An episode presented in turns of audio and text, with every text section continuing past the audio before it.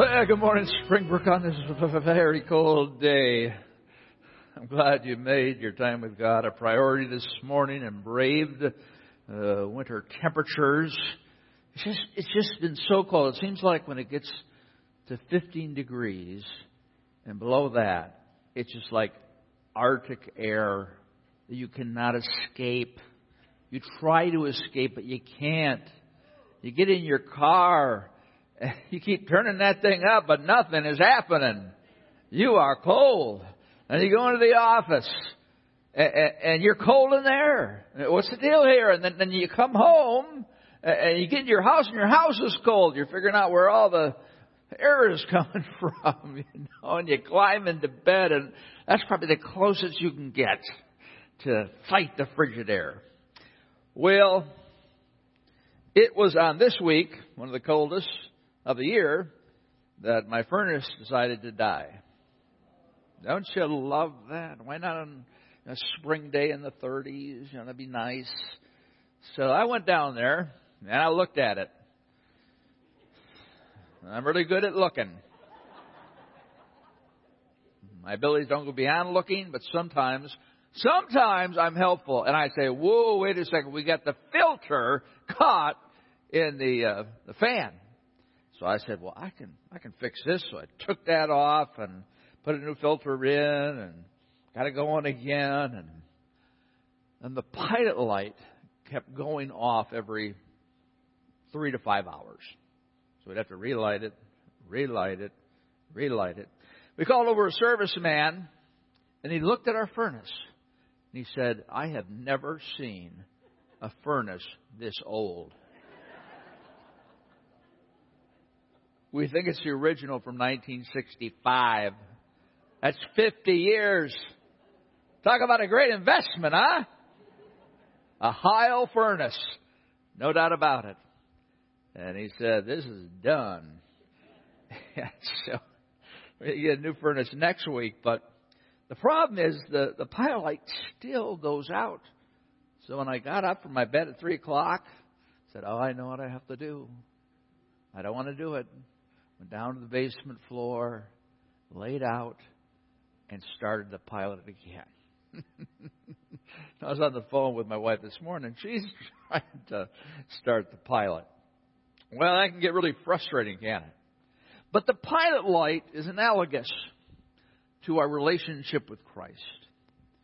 We always need to keep our pilot light going in our relationship with God because it represents our passion our commitment, our dependence upon God. And when the Holy Spirit wants to move through us, and the pilot light's not on, you're using a gas. So you always got to have that pilot light on. You got to guard it. You got to protect it. It's very important. How's your pilot light? Hmm? How close are you walking with Jesus Christ? we need to keep that pilot light burning. I want to talk about that in reference to discipleship. The discipleship pathway is this new series that we're starting today, and I tell you what, I've been looking forward to this message for two years. Two years. Remember when we had our disciple driven initiative, and one of the things we want to do is say, how, how can we better serve uh, our family in helping them to grow in Christ. So I made a call to Bill Mowry of the Navigators, well known for uh, discipleship, and they have a church arm that helps churches develop disciple making cultures. And so we got into a relationship with him, and he trained the staff, the pastoral staff, and I trained the elders and then every time a person was trained, they would find someone else. In fact, since that point, we've had 20 alongsider groups. An alongsider group is a group of three or four. Uh, and, and what they do is they get together on a regular basis to disciple one another, to encourage one another. There's something that's uh, very intimate about three to four of the same gender, where people will really open up. And they'll really talk about, hey, I'm struggling in this area, I'm trying to grow. Uh, but it's just an incredible way to spur others on to growth. In fact, I've been part of a alongsider group. Uh, just this past week, I finished up a year uh, with four men, and we met two Thursdays a month, and then I would get together with them individually during the month. And that was just the coolest experience. I mean, I've done things like that, but not exactly like that. And I said, hey, this is, this is where the real work is done. And they discipled me and another group before that for six months. And those experiences are just so memorable. And so we call them alongsider groups. They're not a small group. Now, small groups do disciple people, but again, the alongsider group uh, just uh, adds to that another level. And, and we're just hoping that these alongsider groups would grow. We've had 20 people trained in doing alongsider groups, and everybody who's trained has to go out and look for someone else, the disciple. Disciples making disciples. so I'm really excited about this year.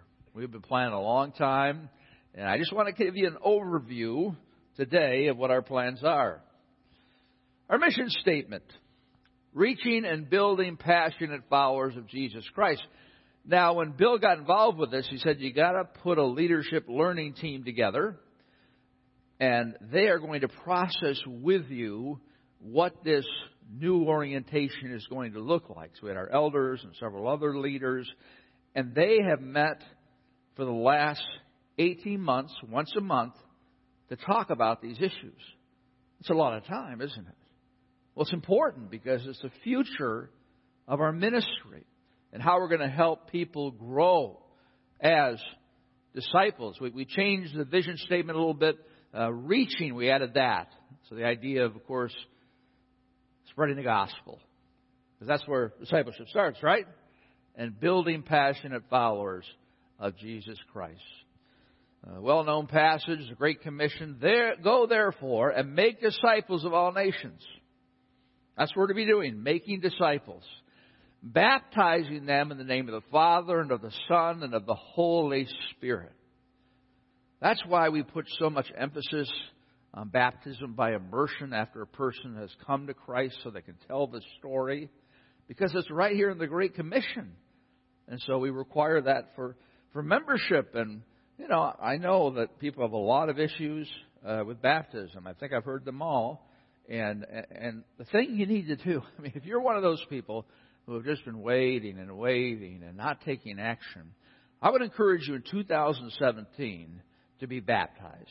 Whatever other issues you have, you know, talk to your small group leader. Uh, someone else can be helpful, and just tell them what is bothering you, because baptism is a spiritual step of growth. Christ commanded it and there's something that happens in the baptism. You're not saved, but you're blessed because you obeyed Christ in that way. Verse 20, teach, teaching them to observe all that I've commanded you. And behold, I am with you always to the end of the age, teaching them. Now, again, you didn't have the New Testament at that time, but we do. But teaching them to observe all that I have commanded you. Wow, that's a lot, isn't it? Right. It's a lifetime endeavor growing as a disciple. And he promises that he's going to be with us as we go through the process. Now, what we've done typically at Springbrook, when new people come, we say, okay, well, you want to come out to the orientation uh, with Pastor Dan and you know some lunch and learn about the church, and then we'll invite them to our membership class. It's about two and a half hours long and we figured it's not working. We got to come up with something different. You see, after those two steps, then we say, go ahead and get involved in ministry. Small group, hosting, Kid City, Awana, youth group, prayer team, financial peace workshop, how to study the Bible workshop, evangelism workshop, leadership gathering, women's ministry, men's ministry, production worship, uh, VBS, and special outreaches. just pick. you know how people feel when you do that? They feel like they're caught in a maze. You see the people in that hut? That represents Christians who have stalled out. They don't know what the next step is. They're confused, so they just build a hut right where they're at in their spiritual growth and says, I can't go beyond this. I can understand why Christians feel like that, but the whole idea of having a discipleship pathway is to lead people, encourage people, to guide people to take different steps, go through different experiences in order that they might be well rounded. You think about college or high school or elementary school, there's always a curriculum, right? And it's laid out, and they go through the curriculum. Uh, you, you take a job, you might have to do on the job training. So the point is, why do we think we can become a Christ follower and just wing it? A lot of people think that. And we teach people that in a sense by not following up with them and discipling them. So many people have not been discipled. And that's what we want to do. We want them to grow strong roots uh, in to God so that they might stand firm. So, what we did during this uh, time together as a learning community, uh, we came up with this particular pathway. Now, I'm not going to have a chance to go into it all today, but let me give you a, a quick feel. Uh, we start with Connect. That's a person who comes to Springbrook. If they're not a Christ follower, of course, we want them to make that decision. Uh, but if they are a Christ follower, we want them to come to worship because this is kind of like the front door and where we come to worship God together. And also, uh, we're going to start a class called Starting Point, and I'll get to that in a second. The next step is grow, and uh, small groups are really key in growing. We're going to uh, start uh, how to understand the Bible class or how to study the Bible class uh, this year that goes along with grow.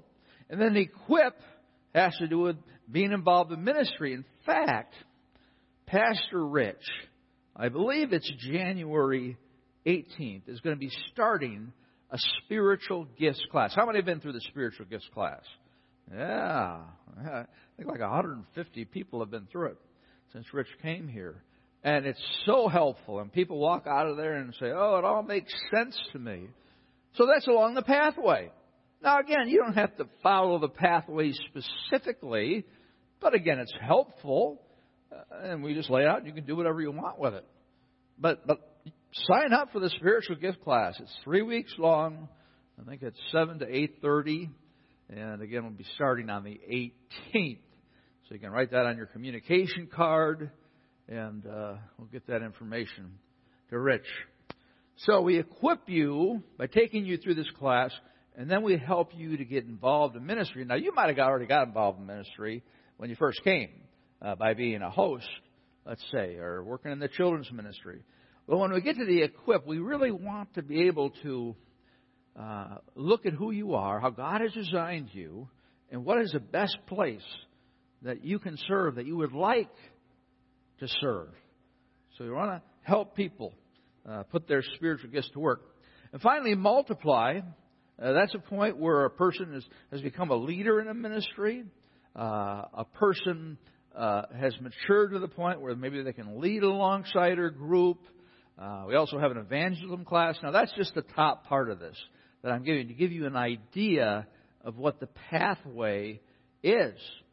Now, what we've done, uh, Rich, Pastor Rich and Laura Schweber have put together a wonderful class called Starting Point. So we took the newcomers orientation and membership at Springbrook and we put that all together with other stuff and we encourage people uh, to come out to that. That's your first step. In fact, we'd like you, all of you to go through it so you can get the big picture. Uh, so that starts on uh, February 12th, I believe. And uh, write that down if you want to be a part of that class. And I was talking to a newer couple at Springbrook and says, "Yeah, we're coming to the starting point class." That's exactly what we want. They have that first step already. What do I do? First step, starting point class. All right? We're going to hold it during our 11 o'clock service so that it will be convenient for people. And it will run three weeks, usually the second of the month to the end of the month. And uh, it's just great stuff. I'm so thankful for Pastor Rich and Laura and all their work. And uh, it's really going to be fun to see how God uses that.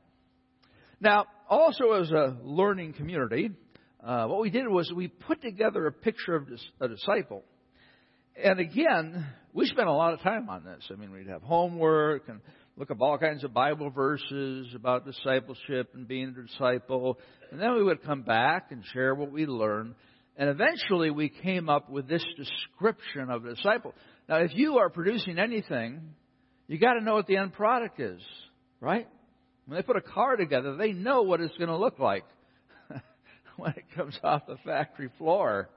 Yeah. So what we're doing here is say, okay, person walks in our door within three to five years. What do we want them to experience uh, if they choose to? And so therefore, that's what we did. So we came up with share Jesus with others. That makes sense, right? And as we go through these, through these, I would encourage you to think about your own spiritual life. Where are you at in these areas as a disciple? Love others by spiritually investing in them. That's a key word for our discipleship culture. Is we take the time to invest in other people, to build their spiritual lives, and vice versa. Worships God daily through spirit powered obedience. We just finished a, a, series on worship, Romans 12, 1 and 2. We're a living sacrifice. We are God's. He is our Lord, and through the power of the Spirit, uh, we can obey Him, and that is worship. Studies, applies, and lives out God's Word. Well, that's critical, right? You've got to be in God's Word. You need to expose yourself to His Word as many times as you can during the day because the world is sending you a whole other message, and you need to be grounded in the Christian worldview and you do that by studying God's Word. Serves others through their spiritual gifts. We talked about that. Cultivates a relationship with God through prayer.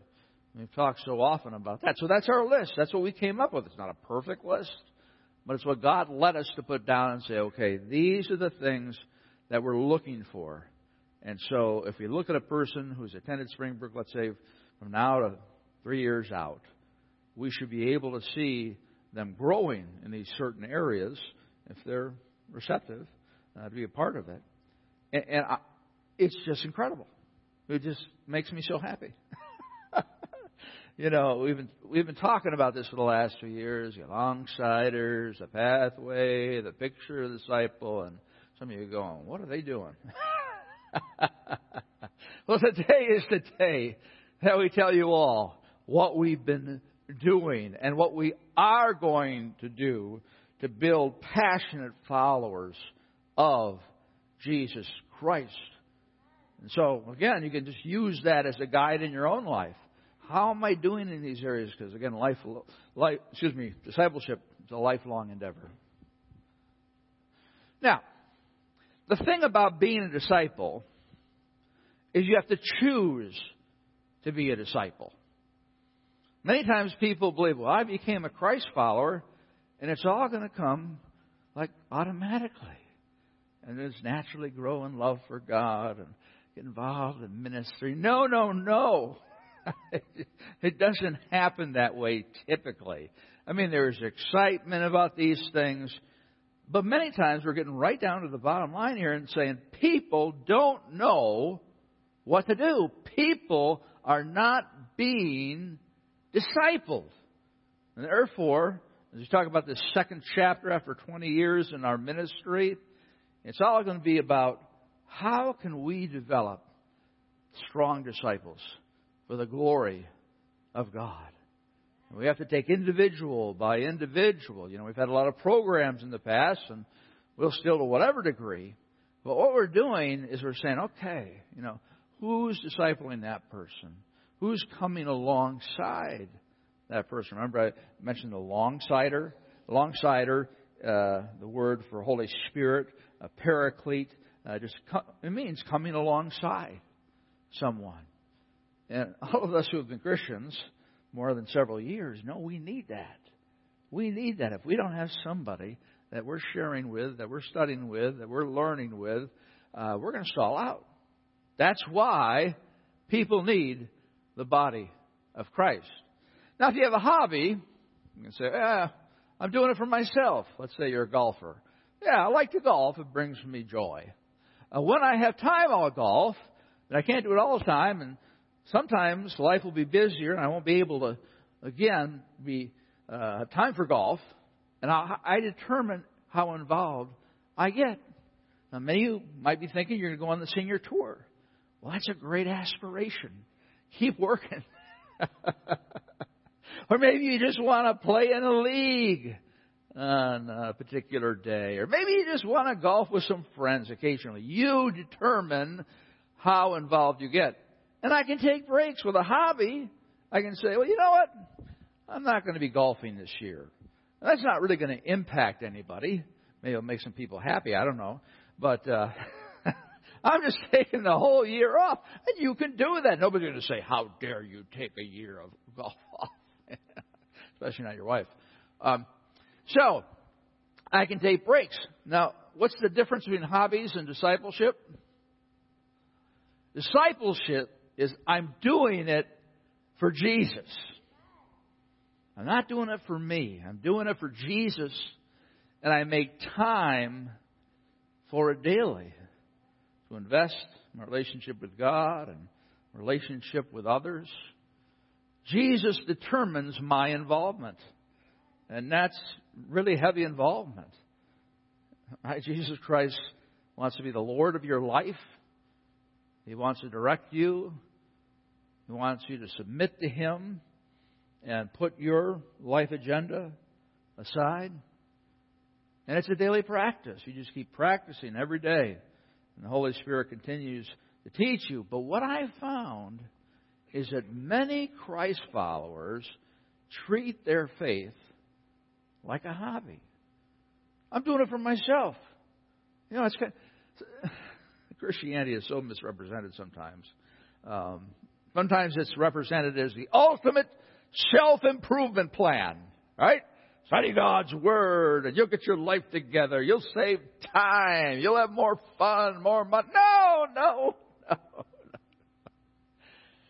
It is a soul improvement program, and you're doing it because God has asked you to do it. You see, you need to choose to be a disciple. Every day.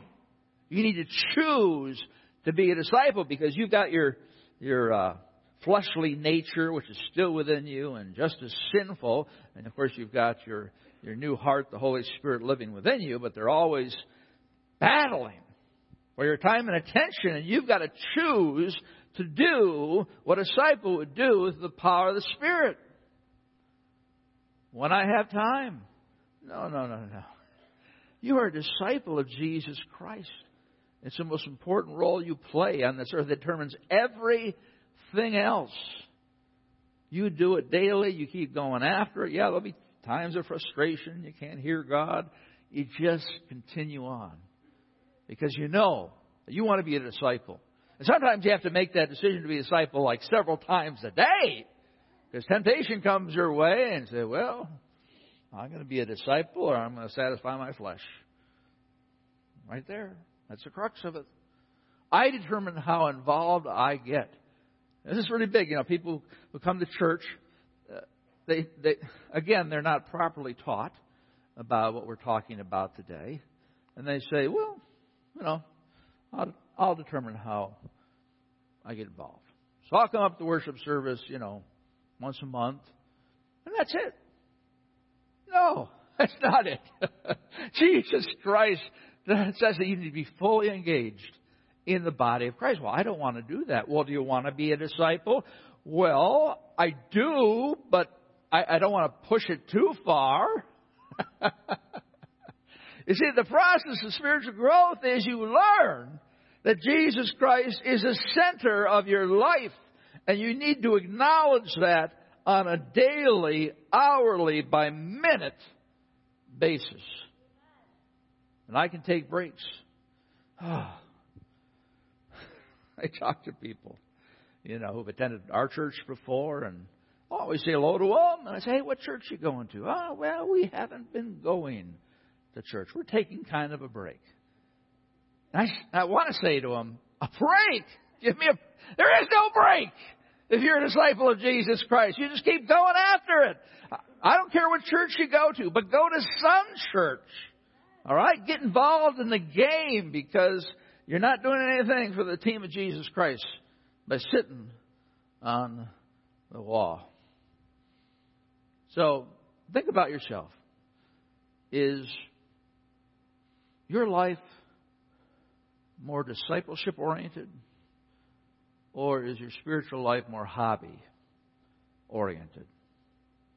Now, we're all at different places on the journey, right? Some of you don't even know Jesus Christ as your personal Savior. That's a decision you can make. And there, are some people who've been a Christ follower for a couple of years. A, a lady uh, just recently uh, became a Christ follower, was engaged in our church, and my wife was discipling her, and she just kind of floated back into her old lifestyle. Right? Now, she was being discipled. She was being challenged, but she chose not to be a disciple. What God uh, would like her to do. Matthew 28, 19 and 20. Go therefore and make disciples of all nations.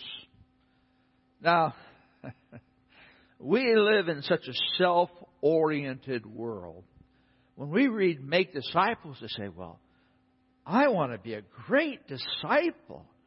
I want to work really hard on discipling myself and learning new things so that I can have this great life. That's not what it's saying. It's saying, go therefore, as you go, make disciples.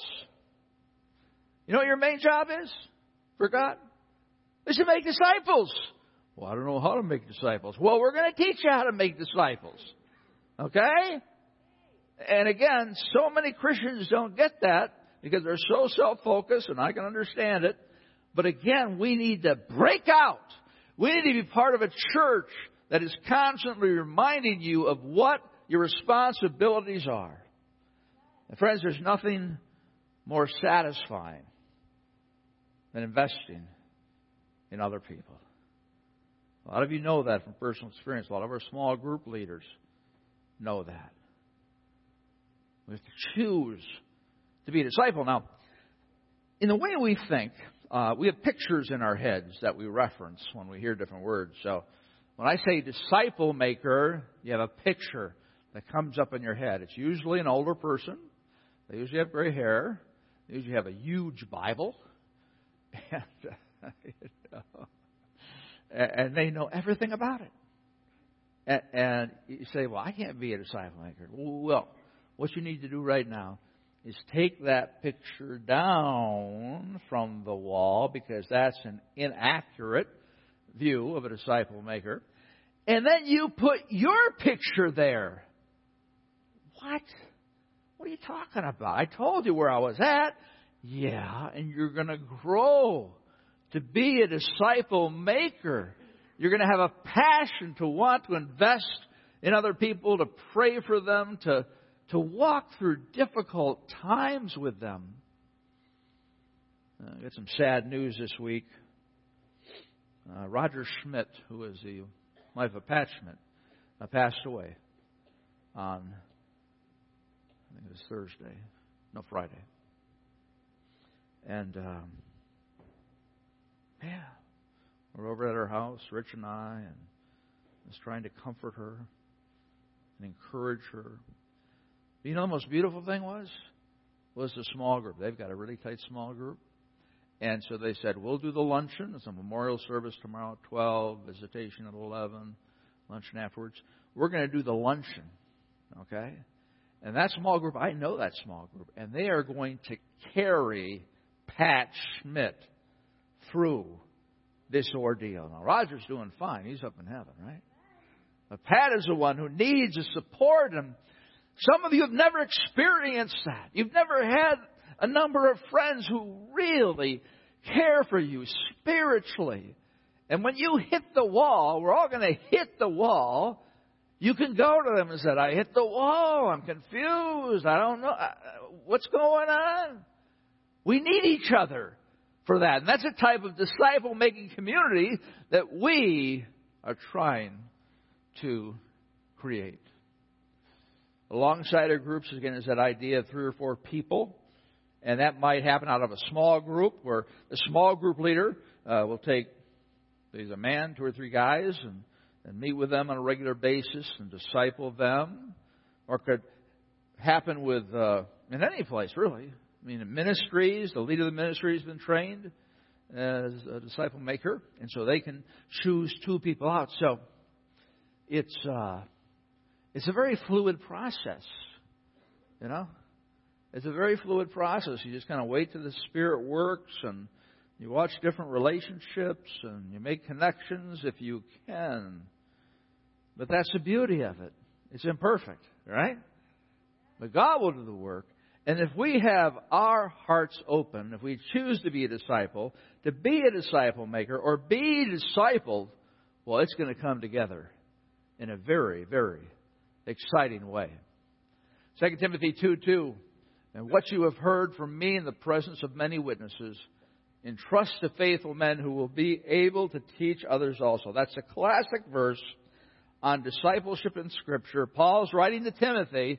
He says, Okay, Timothy, what you've heard from me, what I've taught you, well, you need to find some faithful men that you know if you disciple them, that they're going to go disciple others who will be able to teach others also. Isn't that great? It's exponential when you think about it. You know, as I've gone through ministry, and I've looked at all the different things that happen in ministry and the nature of my call, um, there's no more satisfying thing than to invest spiritually in a person. Wouldn't that be cool? As you get into old age and and I remember back in 2017 when I decided to be discipled and become a disciple maker. And I've had the privilege of discipling 70 men. I just keep it going. Just keep on discipling, look for people who are disciplers. And then again, if you multiply it out in terms of who I disciple and they disciple, well, it goes up by a great number. Wouldn't that be cool? Well, it doesn't matter what job you have, really. It doesn't matter how much money you have. It doesn't matter your status. It doesn't matter how much fun you're having in life. If you want to live a satisfying, engaging, wonderful life. You say, I want to be a disciple maker. I'm going to disciple men. I'm going to disciple women. I'm just going to come alongside them. And we're all called to do it, guys. We're all called to make disciples. I love this verse, Romans 15, 14. I myself am satisfied about you, Paul says, my brothers, that you yourselves are full of goodness, filled with all the knowledge and able to instruct one another. Isn't that the goal? Right? That we are able to instruct others in how to live the Christian life. Paul had full confidence in that congregation that they were a disciple making family. They could help each other, and that was a load off Paul's mind, right? They got a lot of mature people there that are passing it on. That's my hope and, and dream and prayer for Springbrook that we would become even more of a disciple making culture. And that that would just be part of our culture. We, we would all think that way. Right? The best thing is to invest in someone else.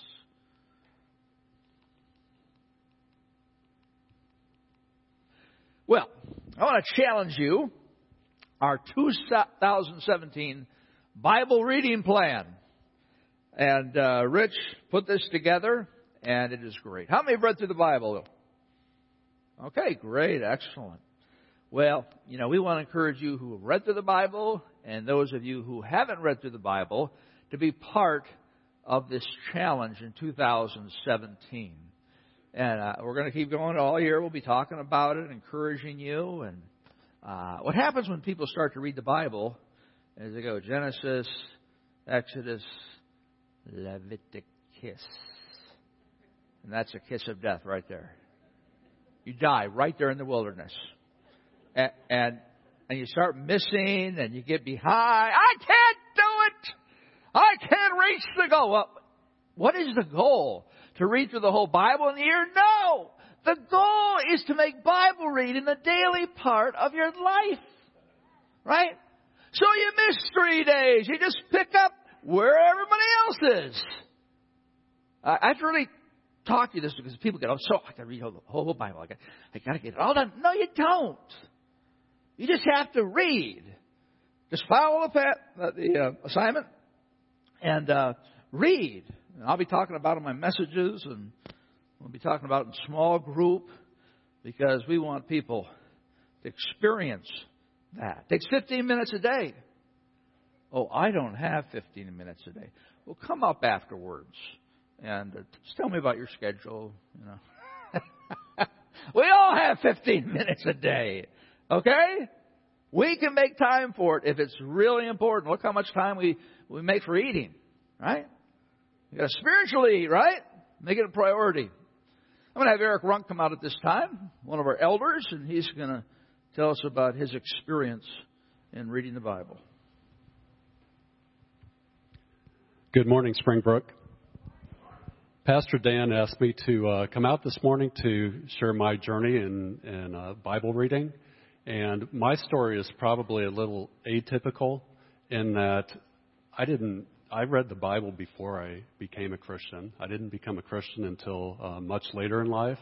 And you might be asking yourselves, why would somebody read the Bible when you're not a Christian? Well, if you didn't know, it's the number one sold book ever in history. And I'm also somewhat of a, a history buff. And so I was interested in that.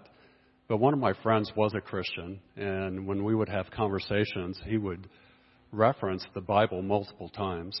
Now, it took me over three years, approximately, from what I remember. Like I said, I wasn't a Christian at the time to read the Bible, but I had it by my nightstand. Um, the first time that I read the Bible, I didn't get a whole lot out of it. And this, I, I, like I said, I wasn't a Christian. The Holy Spirit wasn't indwelling in me. But there are some really interesting stories in it. Um, if you read First and Second Samuel, you know the story of David and Goliath. That would capture anyone's attention. But as Pastor Dan said, sometimes you get in parts of the Bible, it's difficult to understand. Um, but as a Christian, we need to kind of work through that. Joshua 1:8 states, "Keep this book of the law always on your lips. Meditate on it day and night, so you will be careful to do everything that's written in it. Then you will be prosperous and successful." Now it's a rarity when I don't read the Bible, and it's always challenging. The one thing that I do I set a specific time at a specific place, and I read the Bible every morning. Some people read it at night. I read mine every morning. The one thing that I can tell you is that I actively read it now. And when I say that I actively read it, my Bible is highlighted, it's underlined, it has information written in the margins, and if there's something that I don't understand, I look it up. Um, and I would suggest a couple of things. If you, as you start your journey, I would get a study Bible because it has information listed in it that might help you decipher through some of that information. The other thing that it does, this is a study Bible. Mine has a where to turn when index. And it has things in it such as when you feel angry, when you dislike your appearance, when you're making a decision, when you want to know God's will, when you're grieving, when you need guidance, and it goes on and on and on. This is a book that answers life's questions, and you just have to turn to it um, when you're looking for wisdom and guidance. If you don't have time, that's usually the challenge that we have. I would challenge you to make the time. And there's a saying, a lot of you are part of the computer generation garbage in, garbage out. And think about the things that you, you put in your head when you're watching TV or you're reading different magazines or you're on computers. And we do have time to do it. It's just, as Pastor Dan said, making it a priority. It will be life changing. Philippians 4:8, Paul says, "Finally, brethren, whatever things are true, whatever things are noble, whatever things are just, whatever things are pure, whatever things are lovely, whatever things are of good rapport, if there is any virtue, and if there is anything praiseworthy, meditate on these things. Thank you. Thank you, Eric. Appreciate it, bud.